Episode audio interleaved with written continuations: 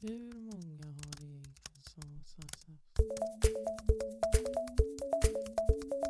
Hej och välkomna ska ni vara till ett nytt avsnitt av Statistikmyndigheten SCBs podd på tal om siffror.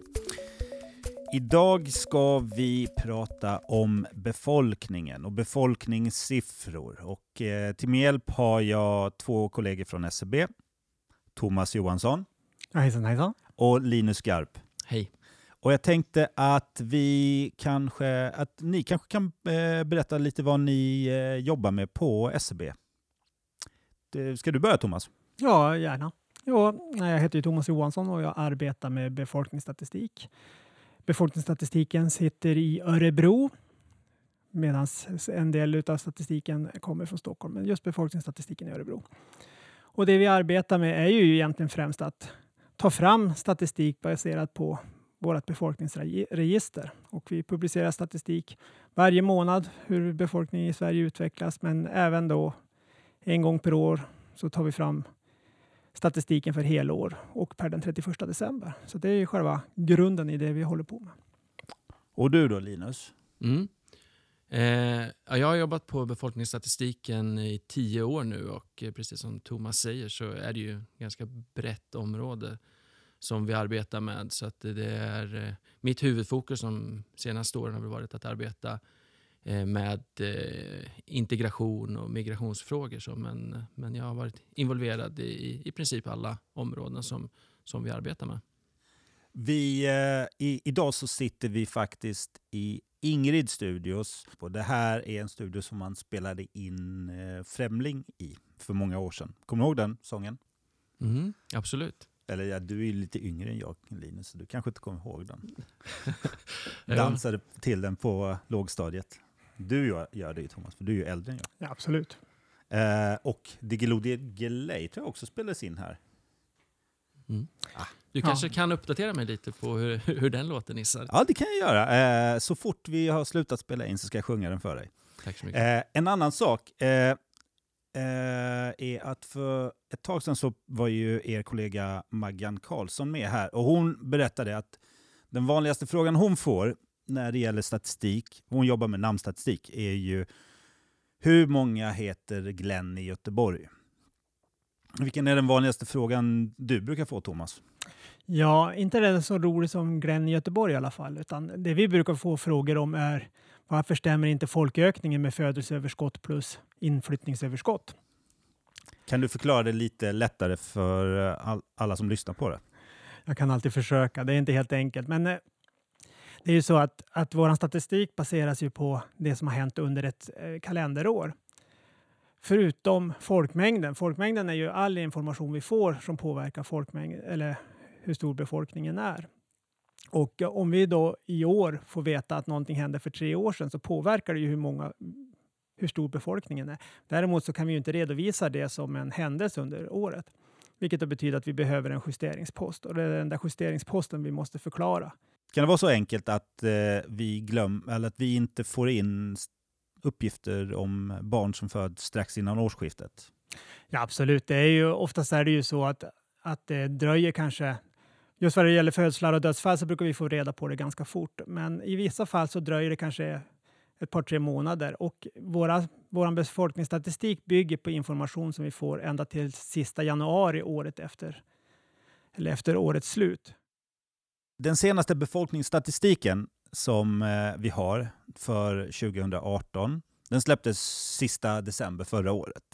Och den visar att vi är 10 230 185 invånare.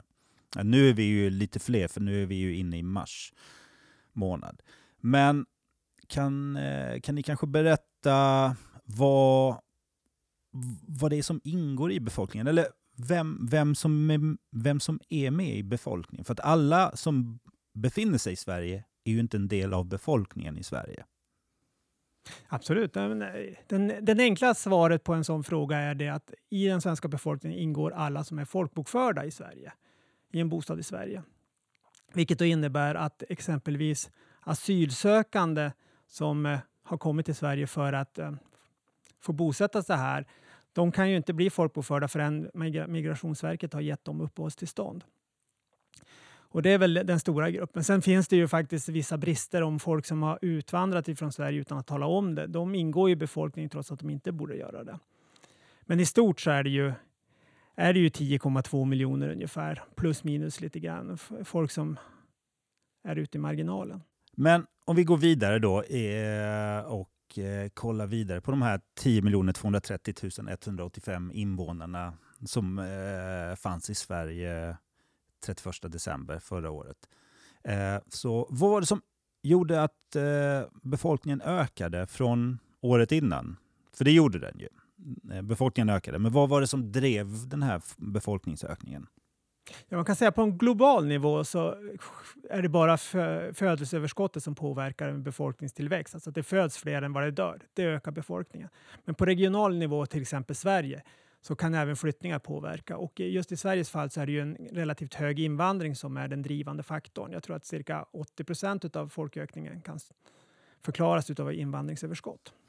Och eh, invandring på SCB-språk är ju inte samma sak som invandring på eh, om, du, om vi skulle fråga någon här ute på gatan eh, utanför studion. Så kan, kan inte du förklara det lite närmare Linus? Nej, men det är riktigt. Alltså, eh, det vi menar med invandring det är ju eh, alltså personer som kommer till Sverige och eh, ökar på då antalet folkbokförda. För, för, för vår del är det intressant att veta hur många befinner sig i Sverige. Och, och befolkningen ökar ju då mycket riktigt genom att det, om det föds mer än det dör och det invandrar fler än vad det utvandrar. Och då vill ju vi att alla personer som invandrar till Sverige som inte var folkbokförda eh, året innan då räknas med. Och det kan ju vara till exempel en person som är svensk medborgare eller född i Sverige eh, flyttar till Sverige då och går till Skatteverket och säger att nu, nu ska jag folkbokföras igen. Så det gör ju att en, en invandrare enligt oss eh, kan ju vara en svensk född och det kan vara en person som precis har fått asyl eller en person som kommer hit och arbetar kanske i, i ett år och då är det samma sak med en utvandrare då, att det kan vara precis vem som helst? Ja, precis. Som också. flyttar från Sverige? Ja, och där hoppas vi att personer då avfolkbokför sig, om, om man kallar det så. Då, att, för det vet vi om att det är inte samma incitament att gå till Skatteverket och säga att nu ska jag bo utomlands i ett och ett halvt år som det är att komma och, och folkbokföra sig och säga att nu är jag åter här. Så att det, det är viktigt att man då registrerar sin flytt eh, från Sverige. Som det man kan komplettera med är ju att den näst största gruppen av invandrare är ju personer födda i Sverige. Och så har det varit de senaste åren och den största gruppen av utvandrare är född i Sverige. Men, men det är ju en stor del av både invandringen och utvandringen är ju utrikesfödda. Ja, historiskt sett så har väl svenskfödda varit den allra största gruppen då under väldigt lång tid. Det är väl de senaste åren som du säger då som som vi har haft eh, eh, andra grupper, då, för till ja, exempel Syrien. Då. Personer födda i Syrien mm. de senaste fem åren tror jag det är. Och eh, Irak var det ett år, 2007 tror jag. Men hur ser eh, folkökningen ut i eh, Sverige? För att eh, som jag förstår det så är den inte jämnt fördelad över hela landet. Nej men så är det ju. Eh, de största kommunerna eh, i Sverige är ju de kommunerna dit eh, som ökar mest i, folkmängd så är det. Jag tror att av de hundra största kommunerna tror jag har en ökning på, på 100 000 om man tittar på de motsvarande då, de hundra 100 minsta kommunerna tror jag har bara en ökning på 1000 personer. Ja just det, och man kan komplettera med ju det att av de 100 största kommunerna så var det så många som 93 av dem som faktiskt ökade medan bland de minsta kommunerna så var det närmare hälften som minskade. Så att det är ju tydligt att att eh, befolkningstillväxten sker i de stora kommunerna. Och det beror ju både på att eh, folk flyttar dit, men även i regel att det är en yngre ålderssammansättning, att det är fler i barnafödande åldrar. Och jag tänkte nu kolla hur mycket ni kan om befolkningsstatistiken. Oj då. Och äh, ställa er mot väggen.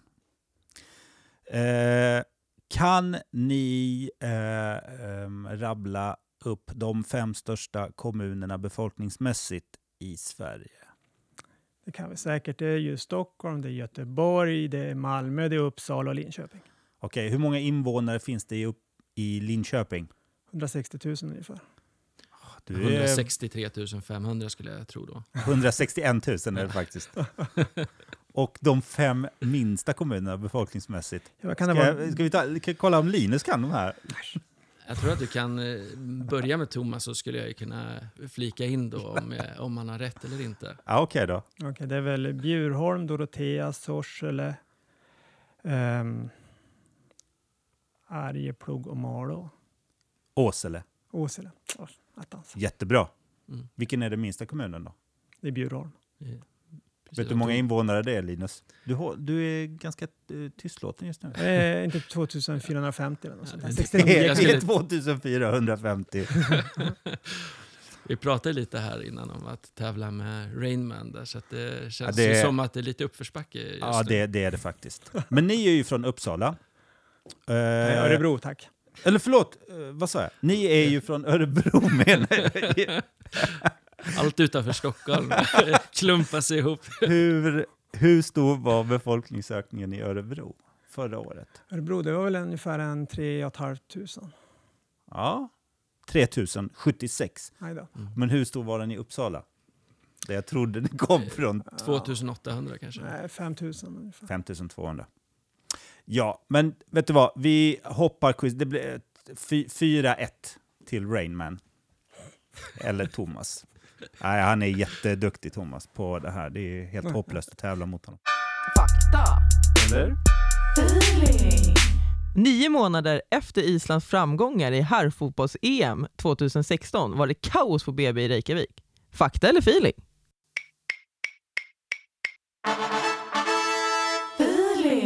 Nej, det finns ingen statistik som visar att det föddes fler barn än vanligt nio månader efter detta EM. Barnafödandet på Island och eh, kaos på BB. Du, du kommer ju ihåg det här ganska väl eh, Linus, för att eh, du var ju tvungen att dementera de här uppgifterna i Sveriges Radio, kommer jag ihåg. Mm, ja, det stämmer. Vi fick ju en, lite samtal då i, i samband med att eh, man från Islands håll, då, jag tror från något sjukhus på Reykjavik, då, hade gått ut med att man hade extremt mycket, någon rekord, eh, många kvinnor som hade kommit in för att föda då, eh, på våren, kan ha varit i mars kanske då 2017, nio månader efter fotbolls-EM.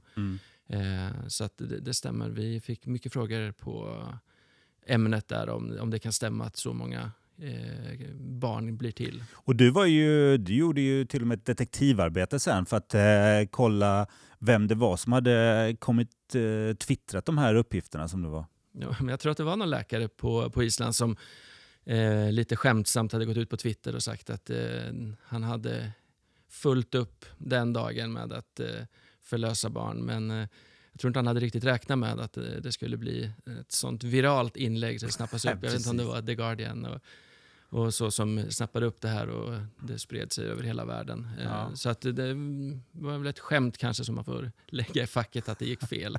Ja, men det här eh, tänkte jag, det här för oss vidare till det som handlar om myter eller påståenden om, om saker och ting. Och en, en, ett sånt här påstående, det är väl ingen myt, det är ju att eh, om midsommarbarn. Alltså, det är inte så att barn föds på midsommar, men att de kanske blir till på midsommar och föds nio månader efter midsommar. Och då tänkte jag kolla, stämmer det här med midsommarbarn? Det finns ju väldigt många i befolkningen i Sverige som, som har sin födelsedag i mars, då, som väl är nio månader efter midsommar.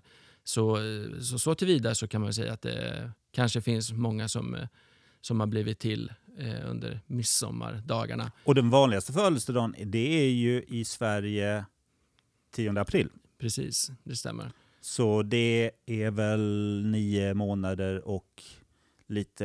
Några veckor kanske. Ja, någon vecka går över tiden. Ja.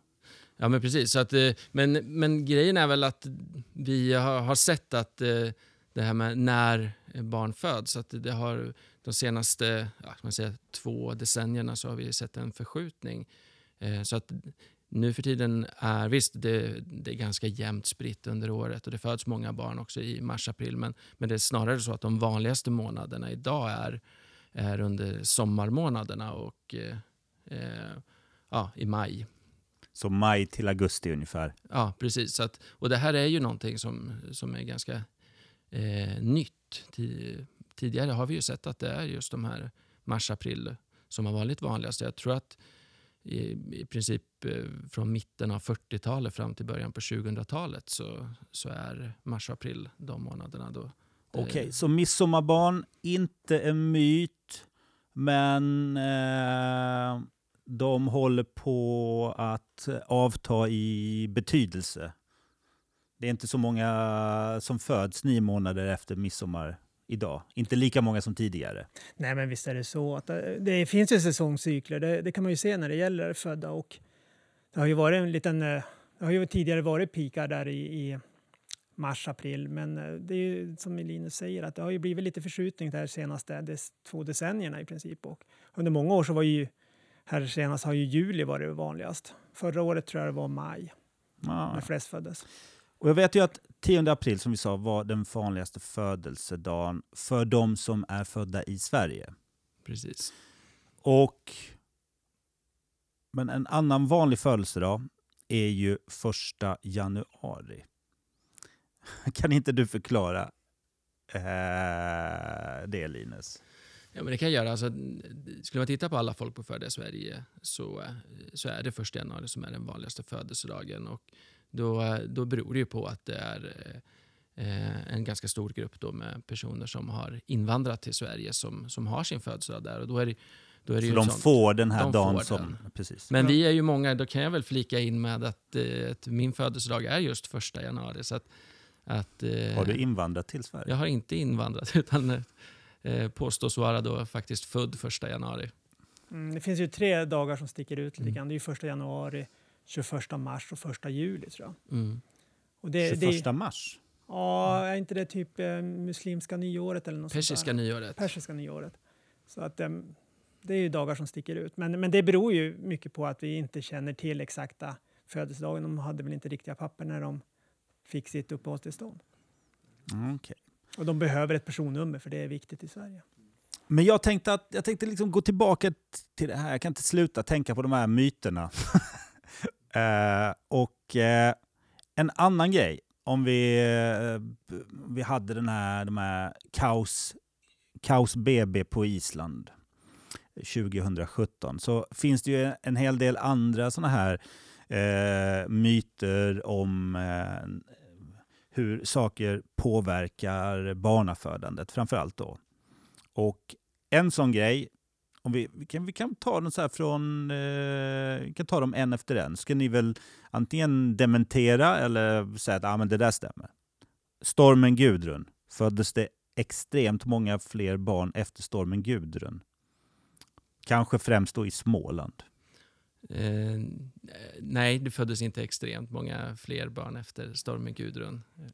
Det var ju så pass lokalt så att det är svårt att säga. Vi har ju sett när man går, går ner och tittar att det finns områden eh, där det faktiskt föddes mer än vad det har gjort kringliggande år. Men, men det är så pass få barn det handlar om så det är svårt att, att säga att, att är det fem istället för två så, så beror det på stormen Gudrun. Utan det, det är alldeles för små tal för att kunna uttala sig. Okay. tar man det på länsnivå också så visar det sig att, att det är snarare då föddes färre barn i, i de här länen.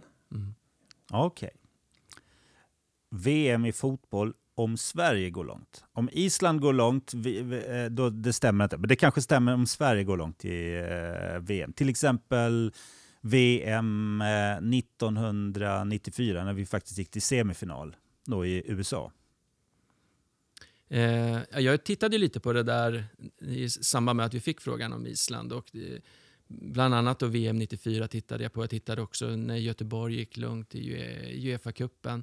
På 80-talet? Eh, ja, precis. Eh, och lite såna här eh, stora idrottshändelser för att se om, om det märktes någonting. Och det är ju inte så att vi kunde se att det föddes väldigt, mycket, väldigt, väldigt många fler barn då. Eh, det är ju väldigt små variationer, men, men är det någonting man skulle säga så, så är det faktiskt att, att eh, vid många av de här tillfällena som jag kom på då, så, så var det faktiskt en liten dipp.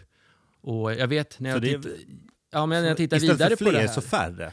Ja, eh, men det är, så, det är så pass få det handlar om så att det, det går liksom inte att säga att, det, att det beror okay, på det. För men... att eh, nu, nu är det ju, när vi spelar in det här så är det mars, ungefär nio månader eh, efter eh, fotbolls-VM. Mm. Ja, inte riktigt. Fotbolls-VM var väl i juli om jag minns rätt. Så kanske mars-april. Då tycker jag hemläxa. Kolla om eh, Sveriges framgångar i fotbolls-VM i Ryssland eh, Eh, har något eh, avtryck med sig för eh, befolkningstill, eller befolkningsökningen när det gäller nyfödda barn. Mm. Men det finns ju, det, om man tittar internationellt så det här är ju, är ju en sån grej som man faktiskt tar upp på flera håll. I USA så är det väl en, en stor grej att man pratar om Super Bowl babies, att det skulle födas många barn i den delstaten som vinner Super Bowl. Eh, och det här är väl en sån myt som har etsat sig fast och funnits under en ganska lång Ja, då period. borde ju Massachusetts, där eh, de här Patriots kommer Mm. ifrån, f- ha en rejäl skjuts i eh, folkökningen när det gäller, eller befolkningstillväxten när det gäller nyfödda barn. De Ja. har ju vunnit, de vann ju senast också. Men jag kollade just vad man har, när man har tittat på det där och det är ju Eller demografer som, som äh, även där säger att det, det är små variationer men, men man skulle också se en minskad trend då nio månader efter. Så att eh, det finns väl eh, fog för att tro att eh, åt, är det åt något håll vi ser det här eh, hur, hur det påverkas efter VM så skulle det vara att det kanske föds färre barn då. Men det finns väl saker som eh, påverkar eh, befolkningstillväxten eh, negativt, eller då positivt. Och en, sak, en sån sak är ju ekonomiska nedgångar. Mm. Ehm, Ja, men det har vi ju sett att det faktiskt påverkar. Alltså, ekonomiska kriser och säkerhetsläget eh, påverkar ju av flera olika anledningar. Men spanska sjukan såg vi ju eh, att, att det föddes... Eh, när den bröt ut då på, um, den börjar hösten 1918. ja. 1918 Mm.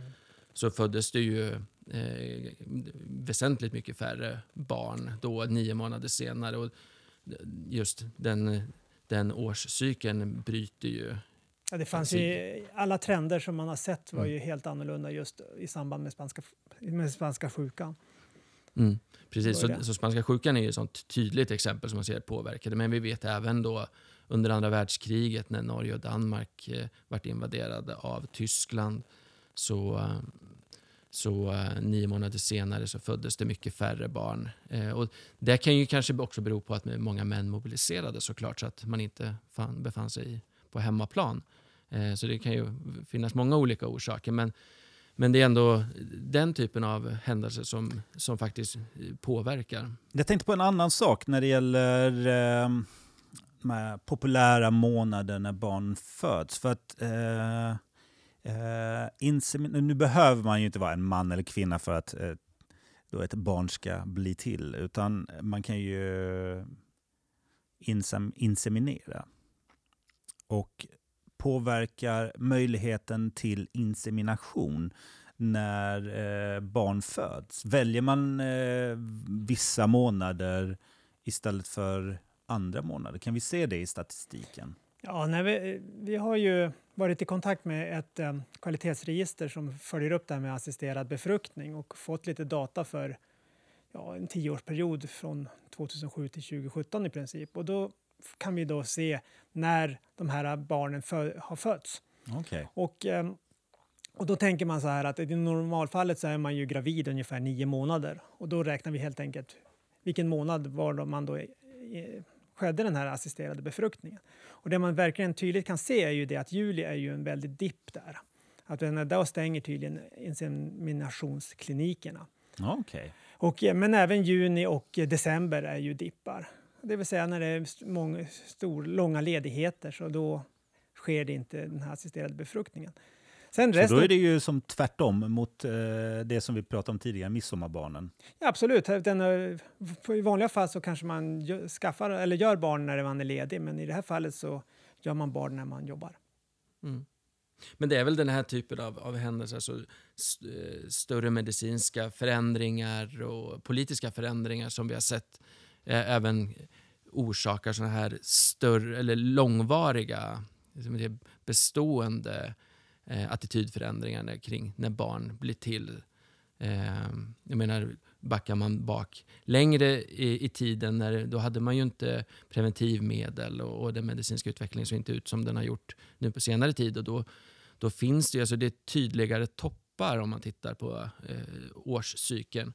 Eh, som mars då, som vi har pratat om till exempel, men även september då, som är nio månader efter julafton sticker ut.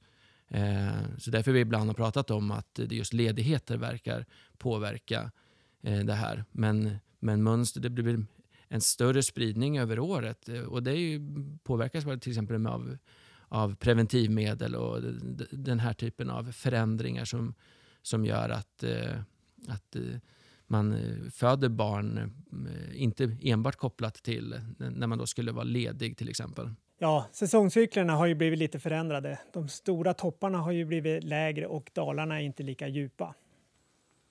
Spännande. Du, jag tänkte att vi efter detta ska gå över till vår eh, flygande reporter Julia Olderius som har träffat eh, folk på stan. Ställt lite frågor om eh, befolkningsstatistik. Se om de klarar sig ganska bra i förhållande till er. Ska vi lyssna på dem? Mm, absolut. Spännande. Nu står vi här vid Sergels torg tillsammans med Karin och Gerda. Ni kommer få svara på frågor kring Sveriges befolkningsstatistik. Då kör vi! Hur många barn föddes i Sverige under 2017? Karin? Oj. 9 miljoner, hälften 2 miljoner. 300 000. Gerda? Färre.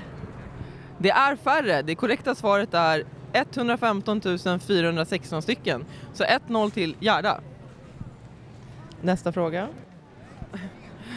Under hela 2017 föddes det flest barn den 3 maj. Hur många barn föddes den dagen? Gerda?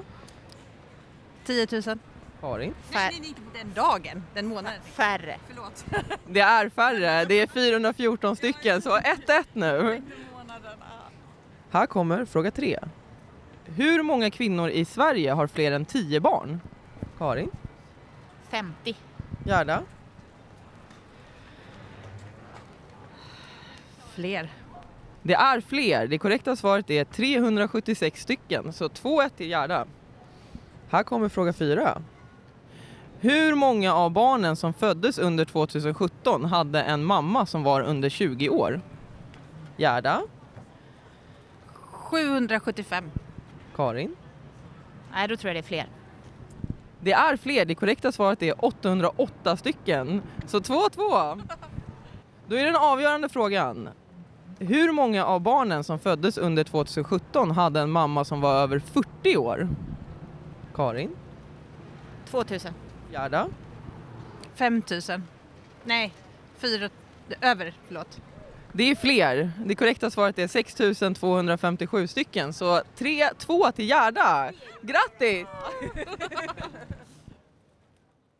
Ja, vad tycker ni? Hade ni fixat det här? Ja, du hade ju fixat det Thomas säkert. Ja, det vet jag inte. Jag tycker de var duktiga. Jag tycker också det. Mm, de är väldigt duktiga måste jag säga.